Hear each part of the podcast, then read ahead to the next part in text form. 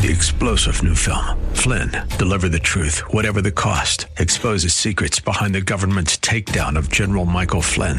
Flynn knew what the intel world had been up to. He ordered the first audit of the use of contractors. This set off alarm bells. He told the truth. He was the most dangerous person for Donald Trump to hire. They had to get rid of Flynn. Flynn, deliver the truth, whatever the cost. Available now. Watch it today. Go to salemnow.com. Salemnow.com. Investment strategies for the 21st century. Sounds like a great program. Getting you to retirement in today's market. So let's get on with the show. Taxes, family finance, insurance, the economy, technology, media, and entertainment. Rob is talking about it with you at 800 516 1220. So call in, we'll chat and uh, have some fun. Now to start your day with the latest news and market commentary. Here's Rob Black on the Bay Area's business leader, 1220 KDOW.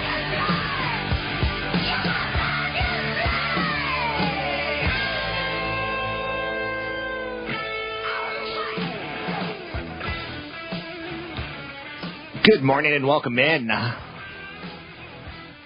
Rob Black and your money. Last day of the year to chat with me. The end of the year is amongst us. I always like end of the year. I'm not sure about you, but I certainly do. Um, it's time to look back and see what worked, what didn't work. It's time of the year to, I'm not going to say be reflective but to figure out where you want to be positioned next year. I said at the beginning of last year you want to be in financials. If I were to say one broad sweeping thing, I would say that. I said the year before if you want to be in one area, you want to be in financials. I also included technology last year. I'm saying the same thing this year, but again, financials is my number one positive idea um, in large part, I see the economy improving and financials improving with it. That's it. We've reached the end of the year. Nothing crazy going on. Quick, look, nothing up my sleeve. Anything up your sleeve? Nothing up your sleeve. Not a lot of magic, right? And sometimes that happens and it's totally normal and just a-okay. Um, to get calls in the air today, I'd love it if we get more phone calls. Otherwise, I assure you, I'm going to get done doing this. Just, I kind of need you to be involved. Uh, and not just a listener. I get tons of emails when I say, hey, is anyone out there listening? Tons of emails roll in. Um, it would be nice. What will investors be chasing in the new year? That's always a pretty good question. We'll talk about that today. There's a big snowstorm. It's taking shape. It's going to be a wicked winter weather type of scenario in the Northeast on Thursday.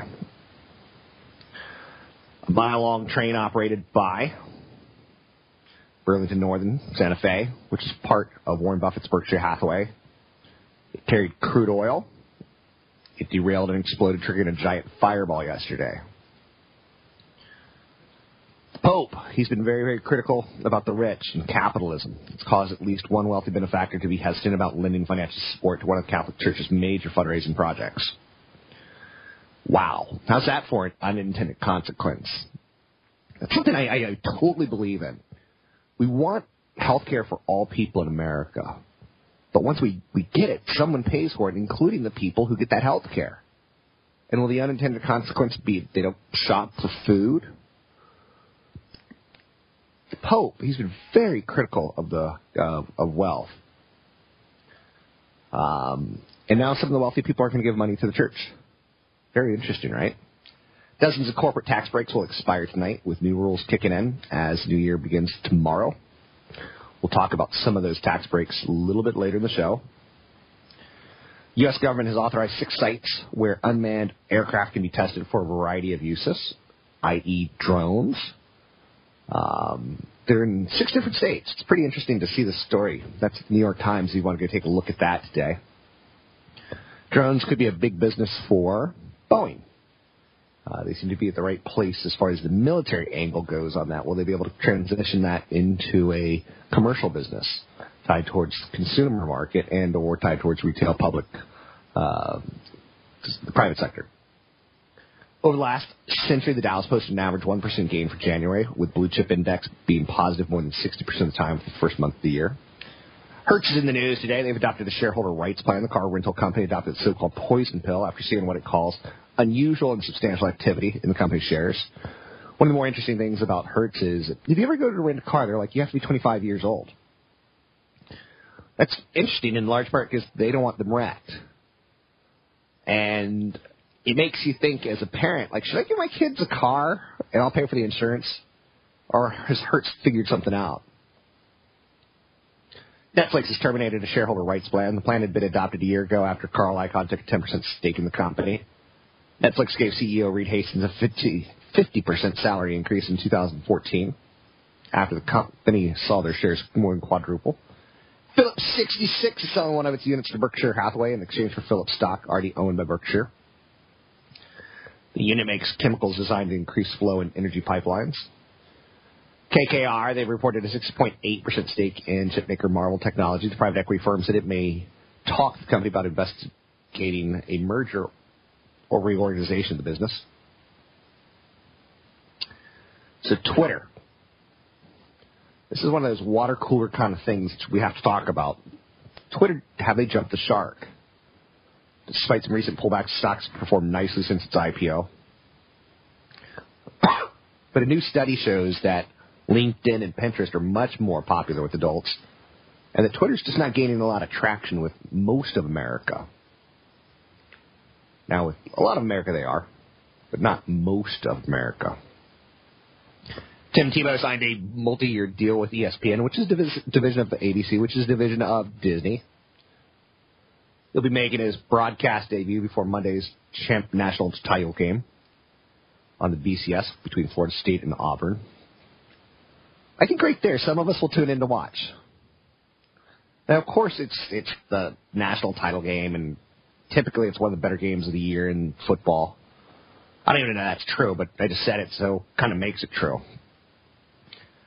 Um, but I'll certainly want to take a look at that one. I think, you know, see how he's doing. The SP 500's up four today. The Dow's up 34.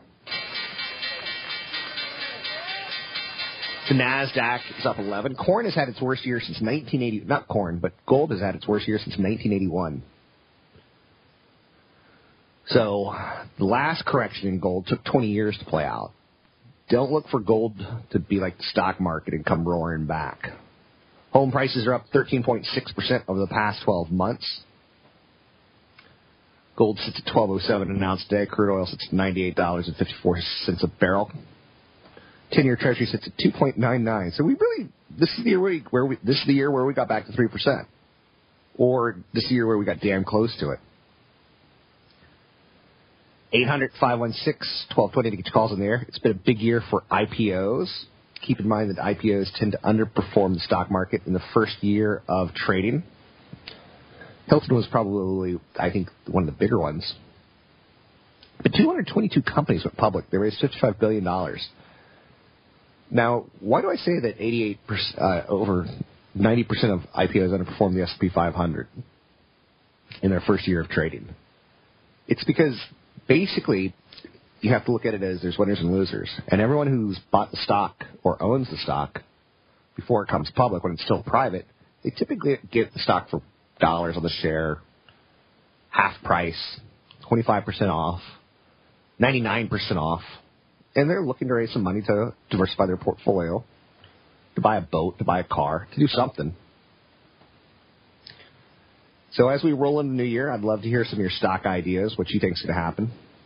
You just want to send me an email, rob at robblack.com and put down stock ideas, I'll read it on air. Or if you want to call the show, it's 800-516-1220. It's 800-516-1220. Tell friends about the show in the new year. Um, spread the word and make sure we get this a more call-driven show. 800-516-1220. Don't forget I do have an event coming up, a retirement planning event in Palo Alto at the Elks Lodge. Coming up in mid-January. Thursday, the 16th. You can learn more about the event at robblack.com. That's robblack.com.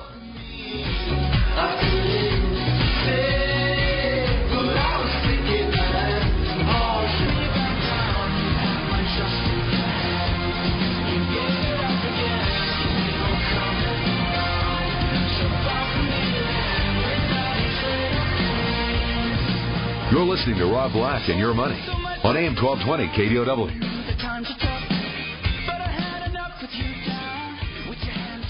Dow hit 51st record close of the year yesterday. That's pretty impressive. Considering the year has what 200, 200 trading days plus, we had a pretty damn good year. It doesn't always happen like that. Despite the lackluster trading, Wall Street's set to close the books on a historic trading year, especially as we wrap up the year. SP 500 is on track for an annual gain of 29%. If it just holds that, pretty impressive. Best since 1997. Probably one of the, those years when you look back after a 40 year investment history, it'll be one of the 40 best years to ever invest. And did you miss it? Did you buy into the Republicans Democrats budget debacle? Did you pull money out? Did you taper too early? S&P 500 up 29%. Now, again, doesn't always go up and it doesn't always feel this good.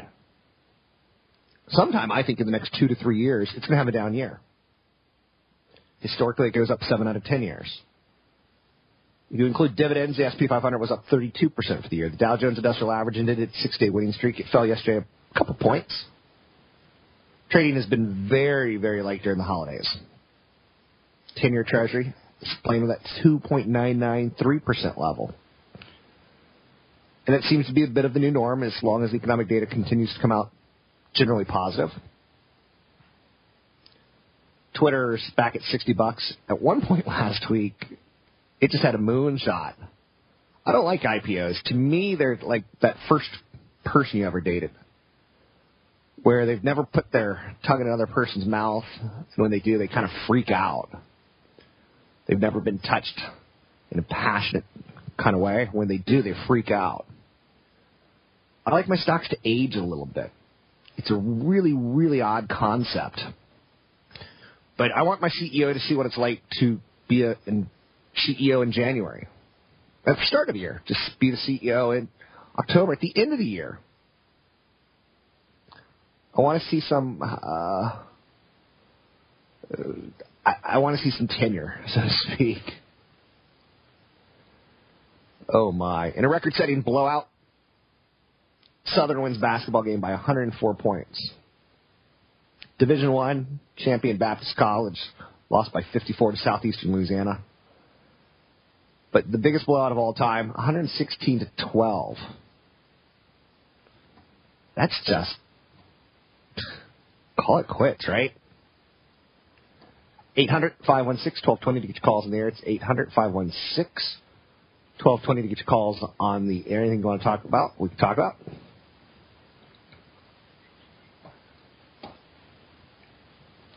Money investing and much, much, much, much, much more.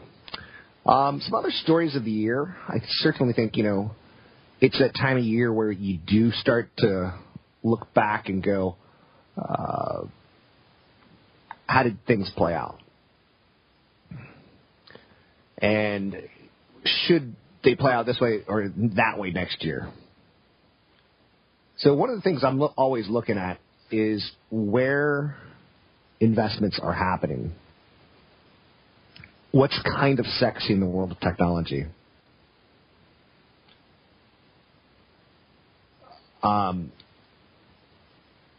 one area that we're going to talk a lot about this year in 2014 will be that you know wireless smoke detector that's tied into the internet. It's going to get competition. There's a company called Nest that does it.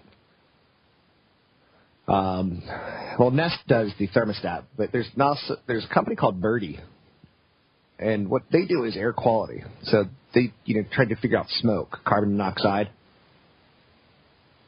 If something goes wrong in your house, they'll alert emergency response services, or they'll help you alert emergency response services. They can hit other things in the air like um, pollen, you know, uh, quality of air, natural gas, gas in the air, fires.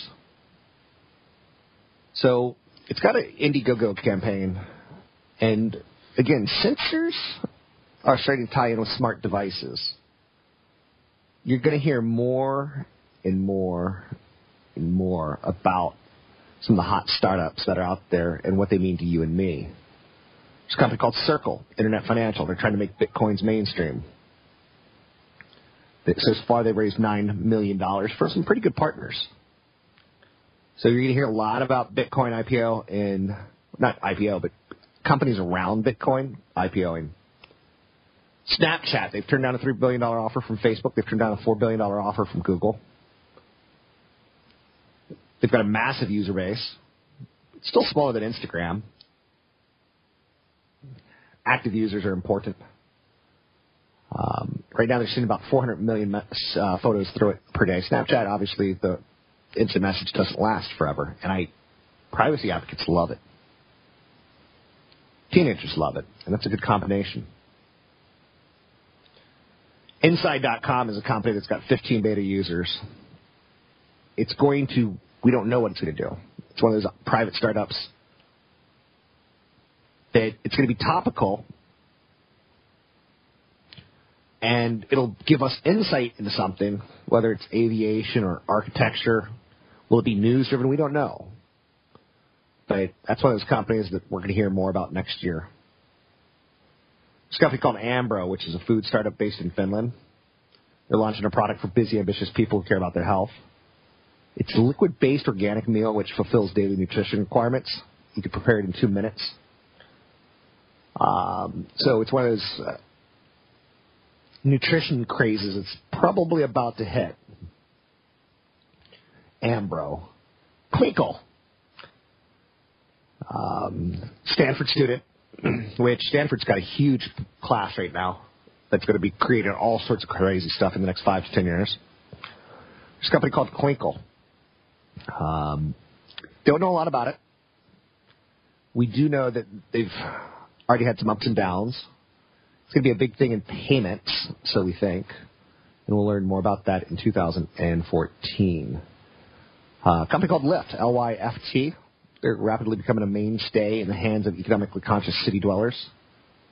So it's interesting to note it's a ride-sharing service, which is kind of like a cab, kind of like HOV, kind of like ride-sharing, They've expanded their service into the San Francisco East Bay area from Oakland into Castro Valley. They're in suburbs of LA, Pasadena, Malibu. They're training local residents to kind of be cabbies. Kind of. It's, it's really catching on nicely. Think about New Year's Eve. You need a ride? Get your app out. Boom. No more waiting 45 plus minutes for a cab. 800 516 1220 to get your calls in there. It's 800 516 1220. This is Rob Black, your money. I'm Rob Black, talking all things financial.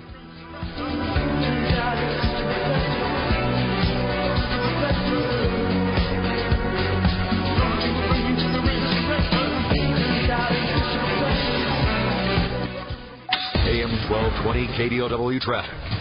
An accident has been cleared off the Benicia Bridge in this council.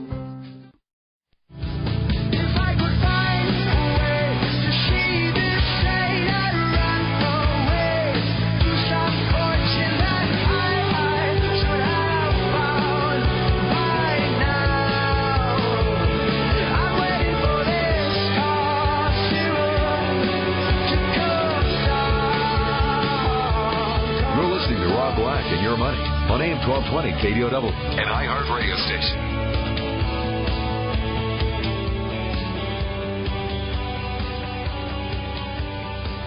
Welcome in, Rob Black, your money. Joining me now, Patrick O'Hare for Briefing.com. How are you, Patrick? Hi, Rob. I'm doing fine. Thanks. How about yourself?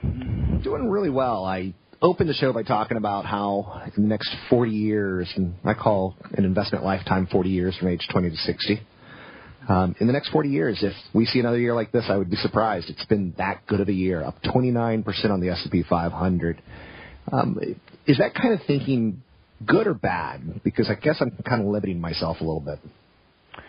Yeah, um, you know, I, I frankly I would not be surprised if we saw another year like this uh, here in the next 40 years. Anyway, um, you know, I don't know what those drivers are, and and uh, and who knows, you know, if you could be working off of a, a, a much lower base too, that makes a year like this year possible. But all that said, uh, you know, eh, you have that uh, as an investor, you have to maintain that long-term uh, outlook, that that patience to stay in the market. It's been a time-tested strategy that even though you've really have seen some uh, some real uh, broadsided hits, certainly over the last 10 to 15 years. Um, you know, here we are, and and uh, simply buying and holding during that period, while uh, while difficult to do at times, uh, has been ultimately rewarding. So, um, you know, no one knows what the future holds, uh, but I'd say, you know, there is an outside shot certainly that you get another big year like the year we just had, certainly over uh, over that long time frame that we've uh, talked about today.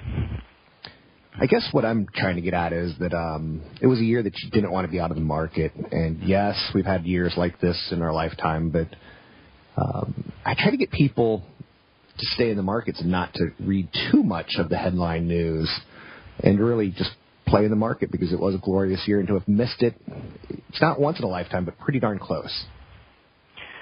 Right. You know, there was certainly a huge opportunity cost um, by not being involved in this market, and you know, like a lot of pundits had had said, really since 2009, you know, that what the Fed was doing was uh, was really going to uh, screw things up. You know, and there was a lot of uh, uh, scary sounding prognostications about the implications of the Fed's policy and and uh, and thus far, you know, they haven't rang true. Um, you know, inflation being you know number one aspect there, and we still have not seen that despite all that the Fed has done uh, with its quantitative easing. And um, and yes, you know, you've got these artificial supports underlying the stock market here in terms of price action, uh, and that could be disruptive here as we see the Fed starting to pull back on its quantitative easing. But you know, what we've learned uh, certainly, you know, over the years is that these markets they can stay overextended for a lot longer than you think, and despite all of the very sound reasoning behind why they do not belong where they are.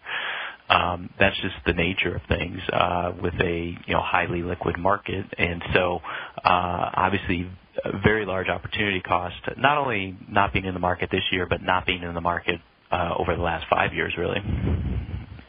In your opinion, Mr. O'Hare, Chief Market Analyst with Briefing.com, do you think we are now in that 10-year Treasury is going to stay at 3% area and the markets will start digesting that? Are we Have we made that transition in the 10-year Treasury no longer in the low twos, mid twos? It's going to be upper twos or low threes for a while. Well, it would certainly uh, makes sense. We think uh, with the you know outlook for an improving economy uh, that should lend itself to more bank lending activity, uh, ideally more corporate investment activity, uh, more job growth, more income growth, and so you should start seeing all those things pick up, and and and that should press you know inflation rates uh, higher as well. But uh, right now there is still so much slack in the labor market that uh, the wage income component uh, is not likely to prove uh, super inflationary at this point. Of course, we also have the the energy revolution in the U.S. here that's keeping energy costs down, and so that's an important component as it relates to uh, inflation trends, and that's going to be a, a key factor in in driving those long-term interest rates. So I think you know we we probably have have you know moved into a into a new level as you allude to is where we see you know rates more in the 3% area versus, uh, you know, 2.5% and lower. Um, and and the mark the market, you know, as I look at the stock market anyway, it seems to be okay with that um, because you're seeing that move to three percent coincide with in, improving economic data, and, and that's a good thing. You know, that's going to ultimately uh, bode well for for corporate earnings if you get this uh, economic pickup that's been really elusive here over the last uh, many years. Um, so the, the the key thing though really will be I think the the pace at which interest rates pick up right? So moving from, you know, 2.75 to 3% here has been tolerated just fine. You know, going from 3 to three and a quarter, probably still okay. But if we get a, a quick spike, you know, up to three and a half percent and above, uh, then it could be problematic because a spike like that would probably be driven in large part by uh, the market fearing that the Fed is now behind the curve and removing its accommodation because the economy is getting better and therefore is inviting a greater risk of inflationary pressure. Taking a look at 2014, one of the trends that you talked about was the lower energy costs, the oil boom, natural gas boom in the United States. Is that going to play out as positively as the early press releases make it look like?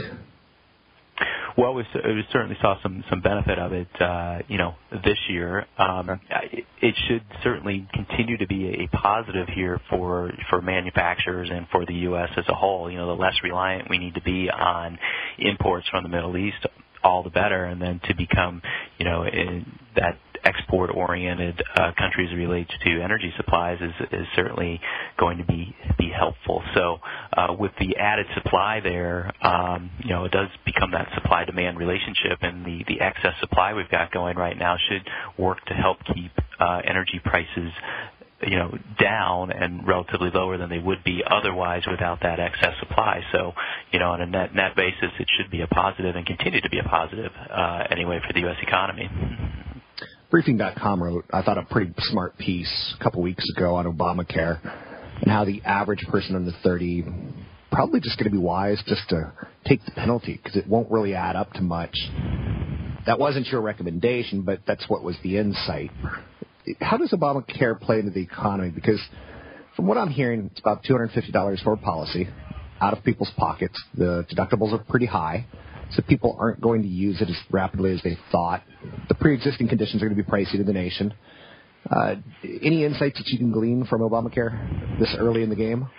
Yeah, gosh, um, it is it is challenging, and um, Bob Green uh, wrote that piece you're referencing uh, in his ahead of the curve column on Briefing.com, and and it's a salient point. Um, you know, the key thing to make Obamacare work uh, ultimately is to get you know younger people to sign up to use it uh, because they're to, you know, basically help shoulder the costs of uh, you know those enrollees with pre-existing conditions and and older enrollees who have um, you know a greater need for medical care than these younger healthy people do and so that's going to be continue to be a recurring concern in 2014 um, that that that that might not transpire. You know that you just don't get the young people signing up for it, and and of course you're rolling into the midterm elections, and uh, you know if say for instance there was a Republican sweep you know, um, and you're going to start hearing, you know, increased talk about repealing Obamacare. And so I think really what we know at this point is that there's still a great deal of confusion surrounding Obamacare, and if the political calculus changes so that you get to a point where you're going to start um, thinking that there's a real credible chance of repealing Obamacare, it does create, you know, this cloud of uncertainty again as to you know what the next step is. Um, now, having said all that, you know we've we've heard you know, just uh, generally a lot of generalizations about how Obamacare is going to hold back hiring activity, and and you know, on the margin, you know, it probably has, you know, for some small businesses certainly, but you know what we're seeing in the labor market data of late does not suggest that it has been the real impediment that uh, to hiring that it has been made out to be. But um, but you know, costs are going up and taxes are going up for certain individuals who are going to help shoulder the cost of Obamacare in 2014, and and uh, you know, and that could be you know leave the economy being a little bit less than it otherwise would be uh, if they lose some of that disposable income potential because they're you know paying higher taxes. We've got a little less than a minute. We're speaking with Chief Market Strategist Patrick O'Hare, Briefing.com. He's been brilliant this year with his insight. Anything that you're working on that we should be aware of to look forward to in 2014?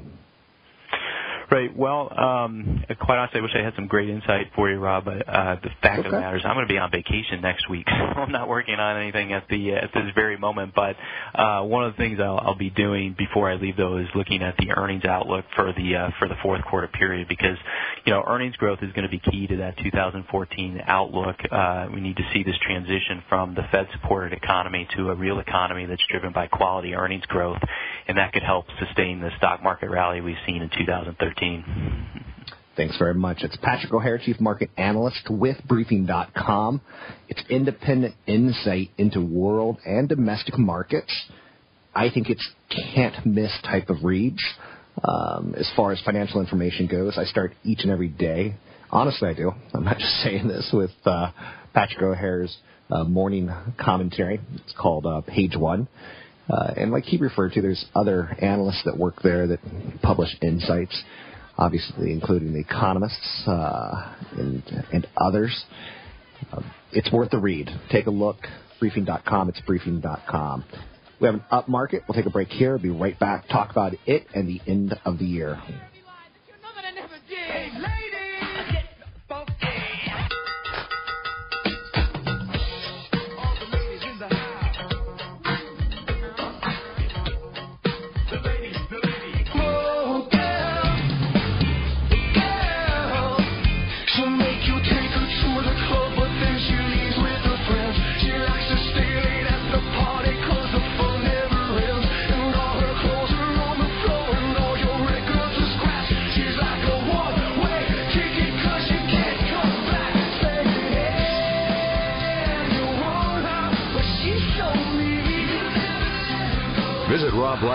Online at robblack.com. Now, back to Rob Black and your money on AM 1220 KDOW.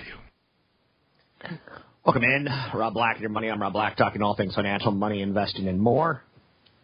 Gold's on track for its biggest annual loss in 32 years. I can't imagine one reason to own gold. World economy is slightly improving. Fed is starting to taper. I'm not saying that it goes to $600 an ounce, but I can't find one reason to own gold. It's just not even in my, my dictionary. It's like, it's not in my, I can't figure it out. I know what gold means. it's in my dictionary. It's just, I can't do it. Um, home prices had a big annual gain.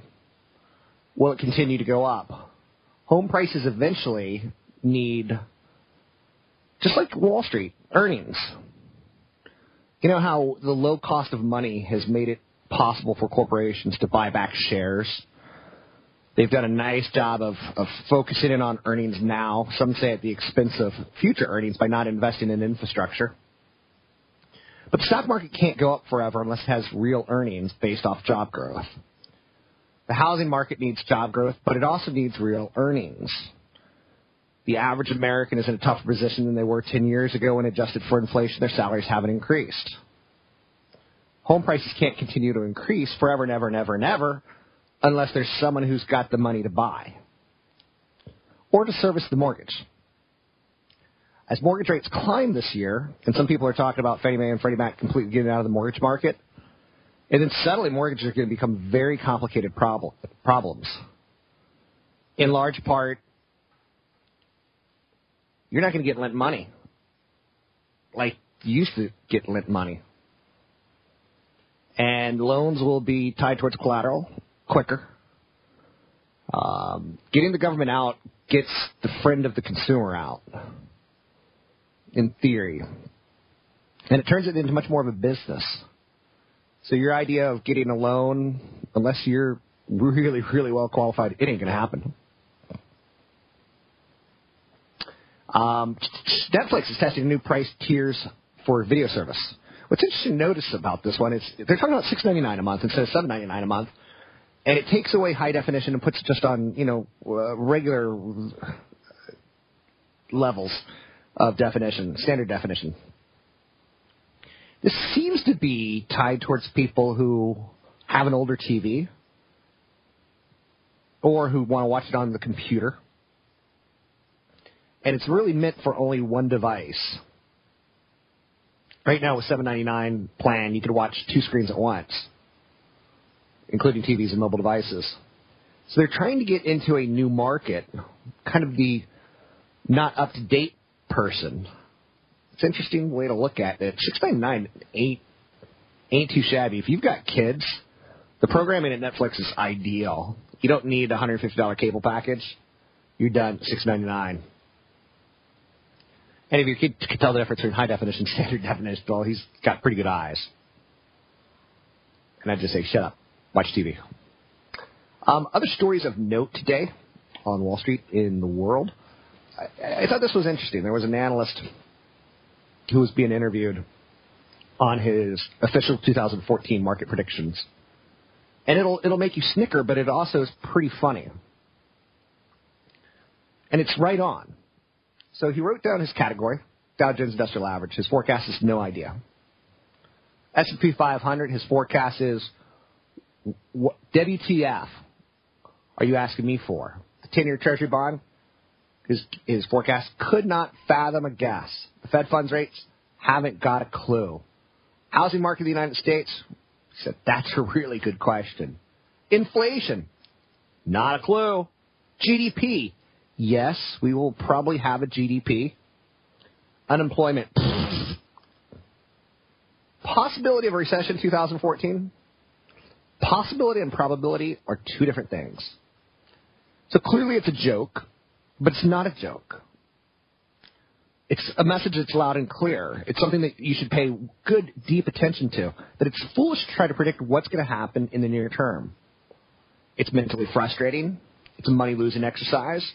It's probably a good idea to make short term tactical adjustments to your portfolio valuation scream opportunity. But this should always be done in context of your long term strategic investment plan. I totally agree 100% with that. 800 516 1220 to get your calls on the air. It's 800 516 1220 to get your calls on the air. Five NFL coaches got fired yesterday. Again, talking about job security. Do you have it or not? Um, you work from age 20 to 60. I call those years of accumulation. You manage your wealth from age 60 to 100. Hopefully you get to 100 and you're in reasonable health. Hopefully you get to 60 in reasonable health. Let's just hope for reasonable health. One of your demands upon yourself this year should be to lose a little bit more weight. You should have a resolution for yourself on losing a little bit more weight. Um, another thing you should do is stop trying to save money by shopping on the sale rack. That's not a discount if you don't need it. I recently saw 50% off at Banana Republic. They always do this the day after after Christmas and as they close out the year. They're trying to get rid of inventory fast. They're trying to raise cash fast. I'm like, you know what? I don't need new clothes. Open your eyes to how much money you waste this year. Whether it be cable channels, whether it's food that goes bad, whether it's unused extended warranties, whether it's clothes you never really wear. Watch your waste. Have some resolutions this year. Rob Black, your money. I'm Rob Black.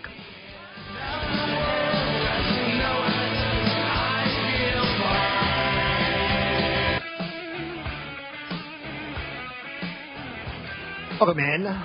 Rob Black and your money. I'm Rob Black, talking all things financial, money, investing, and more. What's on your holiday financial mind? I would love to interact with you on some of this and much, much more, obviously. Um, there's so much to talk about. End of the year, big end of the year story was that it was a big year. Can we expect the same thing next year? No way. If it happens, what do you say? Thank you. I'm always invested. I will always be invested until I no longer need to grow my money. When I have enough that it's laughable, I probably won't invest. I probably will never have enough that it's laughable. There's always another island, right? Consumer confidence is one of the headlines out there today, but I'd rather talk about the market being up 30%. Well, confidence is important because as soon as that confidence number came out, the market moved a little bit higher. Consumer confidence is basically telling me that in the current as well as in the future, people are expressing a greater degree of confidence in their jobs and the economic outlook. They're a little bit more pessimistic about their earnings. Consumers are in better spirits today than when the year began, and that tells me they're probably going to spend and go on vacation. When you're on vacation, you're probably going to make love. When you make love, you're probably going to make a baby. When you make a baby, you're probably going to have to pay for diapers. When you pay for diapers, that's going to lead to preschool. Another preschool teacher gets hired. That's going to lead to elementary school. Your wife's going to say, you know what? I don't like our school district. My kid's getting bullied. We're going to move to a nicer school district. That's going to lead to a home builder. That's going to, it's, and you see how it all plays out, right? The economy is interconnected. And confidence is important. It's not the end all be all, especially on the downside. To me, confidence feels like this. I hear that it's tough out there, And I look at my neighbors, and one of them's retired.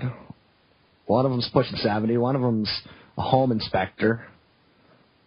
One of them works for the city. And I'm like, okay. I bet that home inspector's going to have tougher times because mortgage rates go up. Fewer people are going to need their homes inspected. I bet he's not going to go on as many vacations this year. And that's kind of how confidence works. For me, I'm going to go on vacation. I'm going to make babies. I'm going to do everything I am supposed to do. But I'm projecting that my neighbor won't on the downside. Now, it's market and an economy that's positive, so it's probably more upside importance in consumer confidence than downside. Because we live in a world of dread where we do like to focus on worst case scenarios. The SP 500 today is up. It has a nice It has a very nice end of the year gap up, especially on that confidence number the last 30 minutes, sitting up at 1847. 1850 is the year in target that I talked about about six months ago. And sure enough, it's pretty darn close. I'm not, that's not feather my hat because I don't believe in feathers in hat. I don't. Um, the Dow's up 46, sitting at 16,550. The Nasdaq up 20, sitting at 4,174. It's a little bit of a shocker, up over 30% for the year.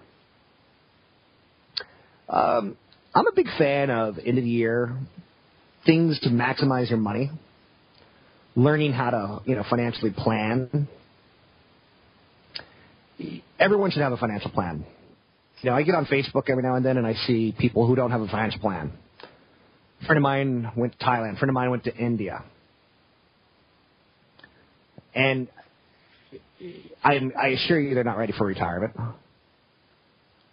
Um, and that's the whole goal of the show is get you ready for retirement. Pay your bills, create a budget, have a little extra spend on fun for sure, but not too much fun. That friend who is in India, I know that for a fact, you know, she's pretty frugal. No, the friend in India is not frugal. Um, lots and lots of trips, lots and lots of fun. And she wants to make a baby and have a kid. And uh, she's going to have to leave the workforce to make a baby and have a kid. And she's partying with two incomes and not one. So a lot of people in their 20s and 30s, they don't realize that their lifestyle is fun and they deserve it. Absolutely. They've been tortured. The millennials have been tortured. So they deserve to have some fun and blow through thousands and thousands of dollars because they have a job.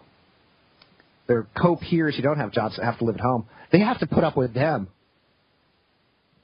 So have a budget, pay your bills, plan for retirement, a little extra on the side, but not too much on the side.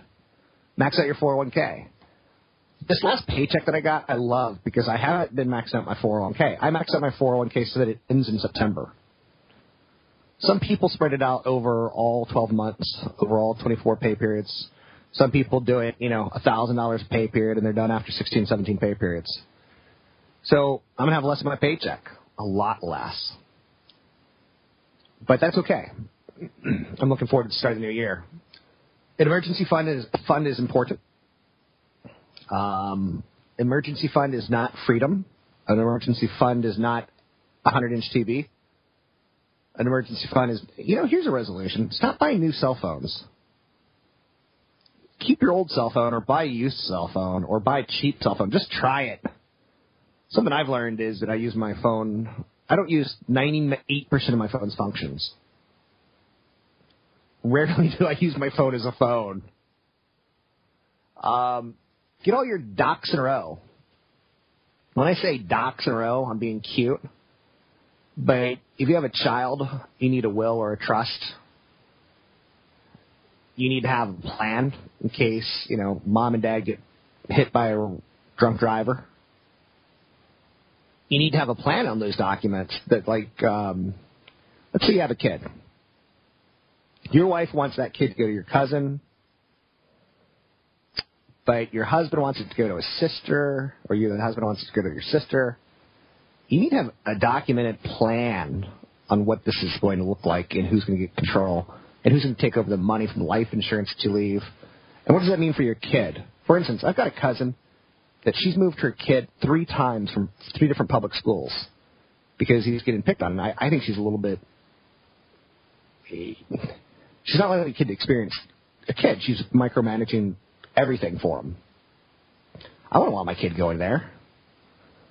You know, I want my kid to be a kid. I want my kid to have fun and laugh and have friendships and not be yanked from school to school on mom's will. It's a little bit of a bully mentality that you can't handle, that your kid can't handle things, that you need to make decisions for them. So young people change jobs, and it's important that you have health insurance. It's important that you have a 401k. When you're young, if you get vested after three years, like there was a company that I spoke at this year, that after three years they give you 6% bonus every year in cash just for being with the company. Now, it's actually not a bonus. It's actually a pension plan where it goes into your retirement, or it should be retirement money. So it goes into a bank account in your name, and it gets tied towards like some sort of 10-year treasury or like a LIBOR rate, so you get some sort of interest on it. But if you make a $100,000 a year, they give you an extra 6000 just to stay. So just because you're making $100,000 a year and it's now time to go to another company, you're ready to move on, make sure your perks at that new company equal the perks of the old company, or at least consider that. Big retirement event coming up in Palo Alto in mid-January. It's a Thursday event, 16th. You can sign up for the event at robblack.com. It's robblack.com.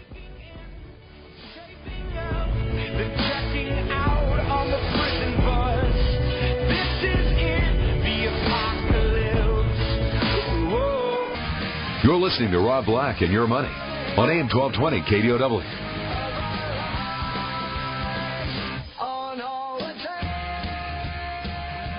Yesterday there was a story about an awful restaurant I won't mention their name. It's kind of like a TGIF, but clo- not as bad, but close. Offering a three hundred fifty dollar, you know, evening dinner uh, for New Year's Eve, and I was like, "That's crazy." But the craziest part was two hundred fifty dollars to bring your kid. Now, Guy Fieri's Times Square restaurant, it is super expensive, even though the food's horrific. A table for two. Going to cost you $795 before gratuity. Now, for the price of two dinners per se, um, you'd expect everything to be decadent, like gold dusted nachos, scallops with pearls. Instead, you basically get the typical crap. Um, sugar wings, brown sugar wings. An open bar, which means you're to get served once every two hours. I can't imagine why would someone pay three hundred, four hundred, five hundred dollars for New Year's Eve? Now again, if you're super rich, perfect. If this is your once in a decade splurge, perfect. But more often than not, it's not. So $800 for a table for two? Uh-uh. And by the way, Applebee's $375 is even worse of a deal when you figure it out. Because uh, you're stuck at Applebee's. What did you do for New Year's Eve? I went to Applebee's. Right? Doesn't sound very sexy. So watch how you spend your money this year. If, again, there's one thing that I'm pushing. Let's, let's watch how we waste money. If we just simply cut down on waste, we'll have more to invest. If we have more to invest, you could probably make more of a mistake here or there. So cutting down on the wasting of food, the wasting of clothes, the wasting of alcohol. Um, I don't know. It's it's I it's I guess I get a little too heavy into this resolution thing. One one resolution that I have is is quit thinking you're worth as much as you think you're worth, and just push ahead anytime someone sends me their portfolio to review, they always, not always, but most of the time they add in the value of their home. I'm like, do you have, do you have earthquake insurance? And they're like, no. I'm like, well, then if your home gets, you know, knocked over, it's really not worth that. But it, likely it won't happen, is what everyone uh, tends to hide behind. Your home is a liability. It is not an investment. Until it's paid for, and then it's only worth 60 cents on the dollar in case a, a disaster hits it. This could be an interesting year on gold. Gold and the yen. The yen is something where Japan is devaluing their currency, a lot like the United States did. Japan's stock market's up 50% this year, a lot like the United States. That cheap monetary policy is helping their stocks long before true earnings get there. So gold is a play on this because that's a currency that's devaluing. The United States is still devaluing their currency. We have very low cost of money. We still are printing money, although we're printing less of it to buy debt. We've started cutting back on that. So there is an angle where gold could go higher. In the first hour, I said I can't figure out one angle, and it's the yen. But if you're long gold stocks, you're in pain. Especially if you've been long gold and dollars, which is how most people trade gold. You may want to consider if you want to try to trade gold, to trade it with the yen. It's a huge differentiation, and it's a way different way of thinking. And most of the average investors out there who are listening have no idea what I'm talking about or how to implement it correctly. I want to own some Nikkei. I think uh, the Nikkei is going to outperform as long as Japan has their cheap monetary policy. So I'm looking for ways to own exposure into Asia. Cheap monetary policy in Japan, monetary policy in China that's just, when you're growing at 8%, you're a bulldozer. It's like there's, you know, you ever watch the NFL? Of course you have. And there's the running back who's like tall and sleek and beautiful. And then there's that guy who's like five foot two and he looks like a bowling ball. That's where I'm seeing things right now as far as Asia goes and China goes. Uh, in Japan, just that that tie those things up. Thailand's continuing to grow enormously. Um, I like Asia. If you've ever been to Asia, I'm not going to say it's cute. I'm not going to insult the people. But I'm going to say that there's a lot of growth to happen. Housing is gaining, confidence is gaining, the economy is improving, autos are improving. 2014 will be an interesting year for Tesla. It'll be an interesting year for the dashboard as Google Chrome or Google's going to announce at CES next week. More and more car news makes sense. We all have TVs, we all have cars. Google and Apple want to get into both because we have them. Will someone buy Tesla? Google's got the money to do it. Apple's got the money to do it. GM's got the money to do it. They're pretty cars. Price is Right gave away their most valuable car ever $157,000 sports car. Now, what's interesting to note about that is you have to pay taxes anytime you win on a game show or the lottery. And it's typically like 50%. So that's pretty pricey. Can you imagine winning $157,000 car and then having to, you know, come up with $50,000, $60,000, $70,000 to pay for it to get the winnings, to pay the taxes to cover the winnings? I'm going to punch um, you in the um, ovary. That's what I'm going to do. Great shot to the baby maker. That hurts. Uh, where are you going to take the money from? Anyhow and anyway. 800 516 1220 to get your calls in the air. It's 800 516 1220 to get your calls in the air. Hey, HP employees. Merry Christmas. Happy New Year. Another 5,000 jobs are going to be cut above the and beyond the 29,000. Originally it was 24, then it became 27, then it became 30. Like, it's starting to add up. Now, HP said it's going to stop at 34,000, but I guess it all depends on how many computers they sell and how much business they continue to retain, how much money they make and don't make. So that's a company that's downsizing. And it's doing well in that downsizing. Labor is the biggest cost of business. You can find me online at robblack.com. It's robblack.com. Six.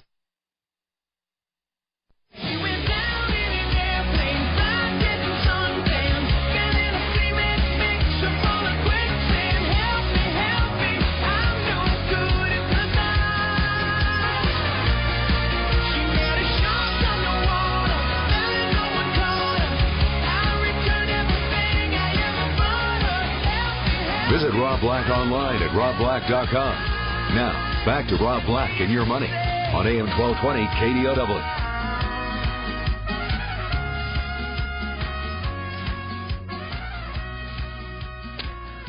Welcome in, Rob Black and your money. I'm Rob Black. A CD ladder is something that has been talked about in financial terms as a way of creating income in retirement. You get one CD that's three years from now, two years from now, and one year from now. So it's the different CDs, and as one matures, the other one is a year away. So you get the income from the matured one, you wait a year, get the income from the second one, wait a year, get the income from the third one, and you keep buying to replace the one that just came for, to fruition another three year. I hate that because that is a way of getting people in over their heads. It's a way of screwing people up. A CD ladder is great when interest rates are four, five, six, seven, eight percent, but they're not. You need income in your retirement. You need income in your portfolio. CD ladder is, is not an effective idea in the low interest rate environment. Now, for those of you who want absolutely positively no risk, yeah, maybe a CD, a certificate of deposit, is, is kind of a cash equivalent from a bank. It's not going to get you into trouble, but it's not going to beat inflation. It's going to be deflationary. Your dollars, your cash are going to deflate in the ability to purchase. So I'm not a big fan. 800 516 1220 to get your calls on the air. It's 800 516 1220 to get your calls on the air. Let's go to a call. Let's see, we got Saul Better call Saul.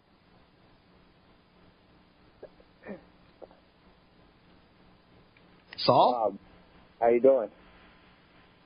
Good. Cool. How's What's everything? Up? Uh, everything's I good. Want, wanted to call you. Uh, I got on my computer here at work, and uh, I just pulled up my 401k. Uh, wanted to talk to you about it and see if uh, what you thought, and maybe uh, make some changes for next year. Okay. Go ahead. Uh, I've emailed you a couple times, and you've always given me good advice. So uh, I called you a couple times too. So I wanted to call you uh, before your end here uh, and see what you thought. Um, so um, basically, uh, I'm contributing 15%. Um, it looks like I have uh, 60 67% in uh, the Coca-Cola stock fund. That's my employer. Um, I have uh, 9% in JPM CB Smart Retirement 2035 fund uh, U.S. Large Cap Activity Equity Fund and U.S. SMID Cap Equity Fund, uh, 9%, 16%, and 8%, and 67% in the Coca-Cola Stock Fund. Um, just wanted to see what you thought. And I'm contributing 15%, but I am thinking about uh, raising it to uh, 20% going into the next year. Okay. Um, contribute as much as you can, up to 17500 You've got too much in Coca-Cola, as you probably well know.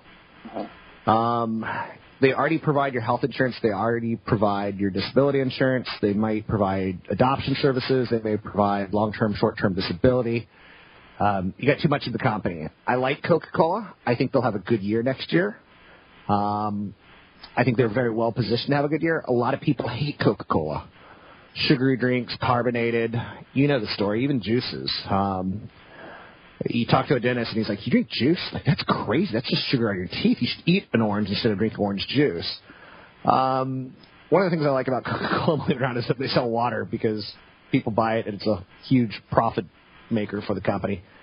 Um, I think what I'm going to say to you is that obviously you have too much Coca-Cola, and thanks for the call.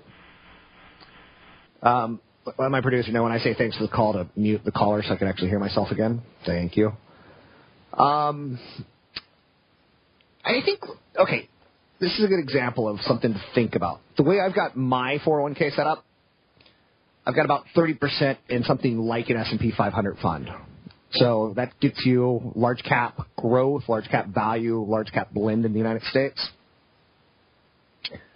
I've got 20% tied towards international markets.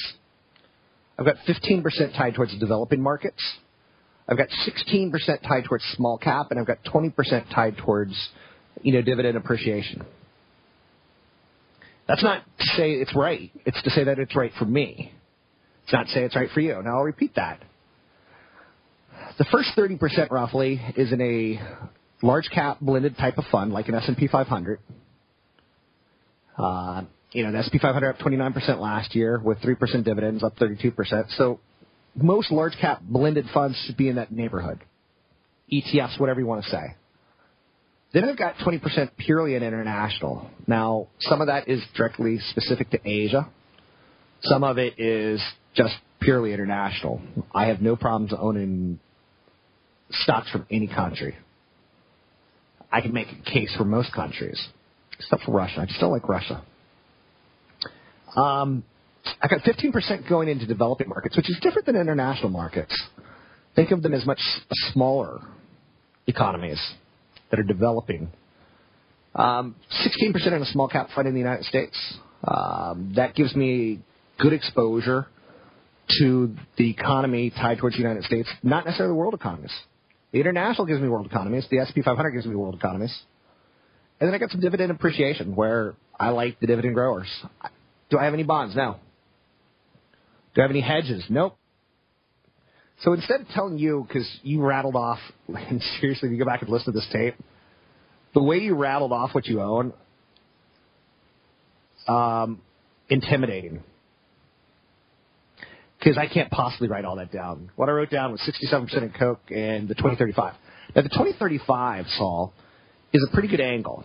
What you're basically going after is a dumb way of accumulating money. So instead of me saying 20%, 30% S&P, 10% international, another 10% international, some developing, a 2035 fund does all that for you. Knowing that when you're young now, I'm guessing you're probably 35 and you want to retire in 30 years, and thus the 2035.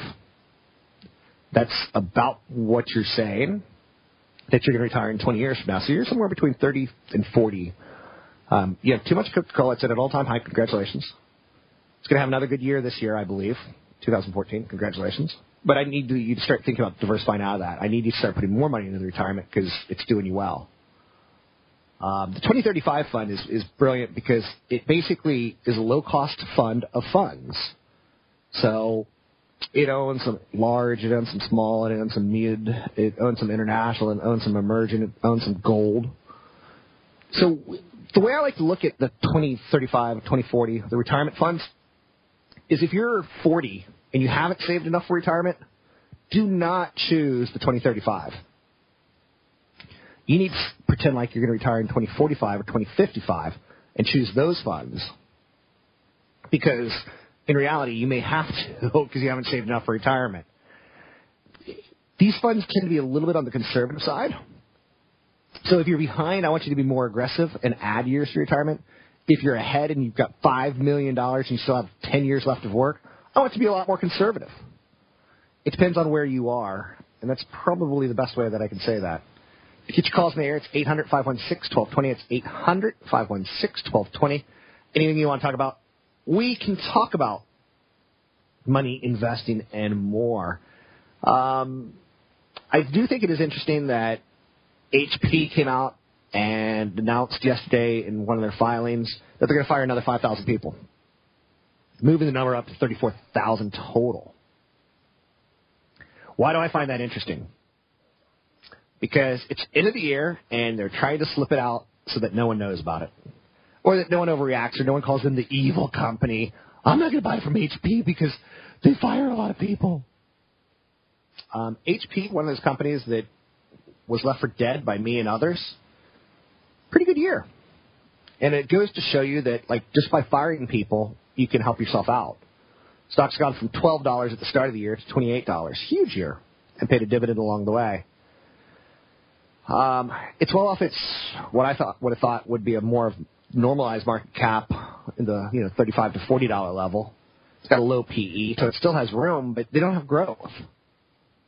They have earnings because they're firing people and downsizing their operations. They don't have growth.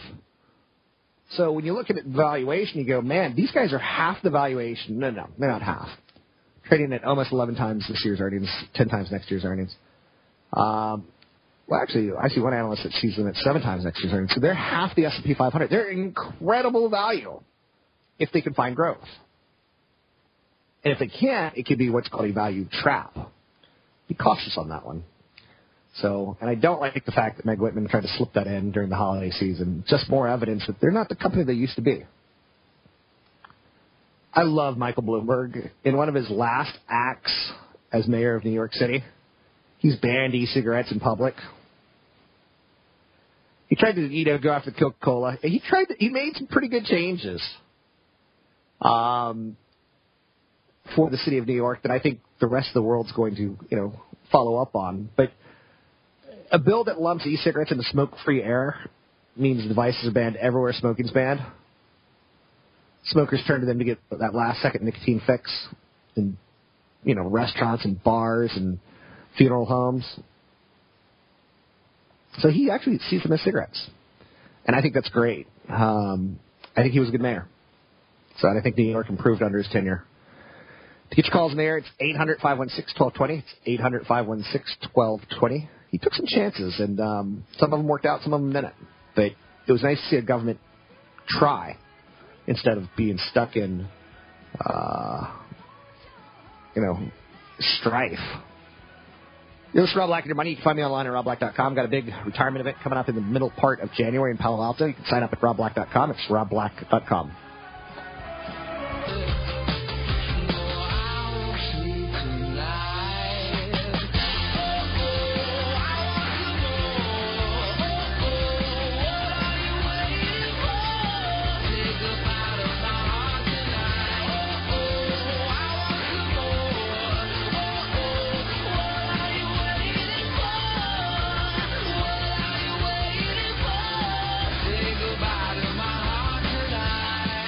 listening to Rob Black and Your Money on AM 1220 KDOW, an iHeart radio station.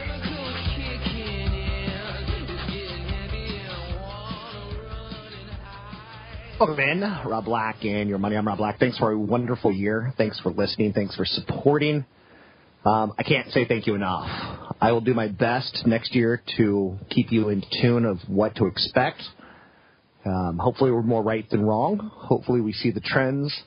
Obviously, some of the big trends that I see in the world of technology that hopefully you see as well um, are fun. I think one of the bigger ones has got to be, you know, streaming media versus broadcast media and the, the teeter totter and how it's changing. And don't underestimate the importance of a Katie Couric or David Pogue to Yahoo. Will it make them? Will it make Yahoo viable? It could. If it's done correctly, it could. And I'm not waffling when I say that. I'm saying it's still a little bit too early to see the results in advertising. You know, Facebook to me feels very empty in their advertisements. But watching a news update from me on Yahoo, hint, hint, wink, wink, nudge, nudge, Marissa, if anyone at Yahoo is listening, I will be your financial editor. Um, that's a $40 stock. That's had a Mongo big year. Um, a lot of it's tied towards Alibaba IPO, but a lot of it's tied towards Marissa Mayer. She works crazy 100 hour weeks. Yeah, no, go do the math on that one. 100 hour weeks. Um, and then she goes on vacation for like a week at a time to rejuvenate. This year, that stock has gone from 18 bucks to 40 bucks a share. And it's mostly tied towards the Alibaba IPO, but also she's using money right now to try to get into a position that the company benefits. Um, that's a big trend. Another big trend, I believe, is going to be obviously we're watching more things on our mobile and our tablet devices, so that you know covers that. Mobile mobile payments are going to be huge next year. Uh, we saw it with the Target data breach that credit cards are stupid. That we should be using our phone or credit card with a semiconductor on it, which is your phone is the size of a credit card with a lot of semiconductors in it. We shouldn't be using swipe technology anymore. And I almost want to think that, you know, Target getting hacked, that could have been a Google hack. It could have been anyone basically trying to say, wake up, people. I know it's not a Google hack. Don't email me. But I think that's going to be a big story next year. I think more and more business is going up with uh, mobile strategies. Um, I think one of, you know, that trend of the cloud computing ain't going to go away. Thus, Salesforce.com is going to stay quite relevant. We'll get a new Samsung phone that's going to be insanely powerful. will it have the environment that Apple has? Probably not. But a lot of people are starting to think that, okay, you know what? I don't mind having a Kindle, Amazon Kindle reader. I don't mind having a Google tablet. I don't mind having an Apple TV or uh, Chromecast by Google. So Samsung's biggest advantage in smartphone wars is that it makes a lot of its own internal components, like displays, processors. It's got a zippy new mobile memory chip that it announced yesterday, and it's going to be used in their next Galaxy S5. With that new chip, Samsung will focus on the premium mobile market, including large screen smartphones, tablets, ultra thin notebooks that offer four times the resolution of full HD. So this will be a chance for Samsung to make a phone that's faster than the iPhone 5S. Apple's latest chip, the A7, is much faster than the other smartphone processor out there, so it's going to be another smartphone war year, right? It's a Apple, for their part, 30% true. Apple, for their part, has to come up with a phone that bends or does something funny. We expect that from them. Um, new Apple TV product. Apple TV product has got to have some sort of subscription model, is what a lot of people believe. They could go out and buy Netflix if they wanted to and have a subscription model just like that. They could try to license the technology or license the content that Netflix is licensing. And just like that, they've got a device and a subscription model. They've been tinkering. Other stories of note to continue to pay attention to. Um, a lot of startup, a lot of startup money. This is starting to feel like too much startup money, a lot like the dot com mania of '99, 2000. When all you had to do is have a dot com and bam, just like that, you did pretty well as far as funding goes. You brought the company public, you, you had a huge run, and it all ended badly. Companies that basically ran out of money. Now companies are coming public that have some sort of business model other than lose money, but not a lot of deepness to their business model. Uber and um, some of these apps that are displacing uh, business models, I find it very interesting. Uber and Lyft, um, everyone wants to get a ride with Uber and Lyft. So check out Uber if you haven't. Ticker symbol U B E R. Just to show you how many, um, what I mean by there's kind of too many IPOs, too many, too much funding. Um, I could think of three or four apps that are basically tied towards infidelity or pure sex. One of them is called Pure, P-U-R-E, that basically ties into your Facebook profile, and if you want to get down with that person, you just type down. You swipe down if you find them unattractive and don't want anything to do with them. You put a big old X on them. There's three or four purely, mouth. You have. There's three or four purely sexual apps that again tells you how many do we need? And that's one of the problems that's happening right now in the Silicon Valley and New York is a lot of apps are really kind of bullet shots. They're very unique, and we don't need all that uniqueness. Um, at some point in time, it becomes a little bit too much. Anyway, I've run out of time. Um, thanks so much for listening this year. Thanks for all the support. Thanks for everything. I'll be back live Thursday morning and Friday as well. So take a day off. Enjoy the new year. Happy New Year. Congratulations on a great year in the market. And uh, thanks for letting me into your ears. Talk to you soon. Three star general Michael J. Flynn, head of the Pentagon Intelligence Agency, knew all the government's dirty secrets. He was one of the most respected generals in the military. Flynn knew what the intel world had been up to. He understood its funding. He ordered the first audit of the use of contractors. This set off alarm bells.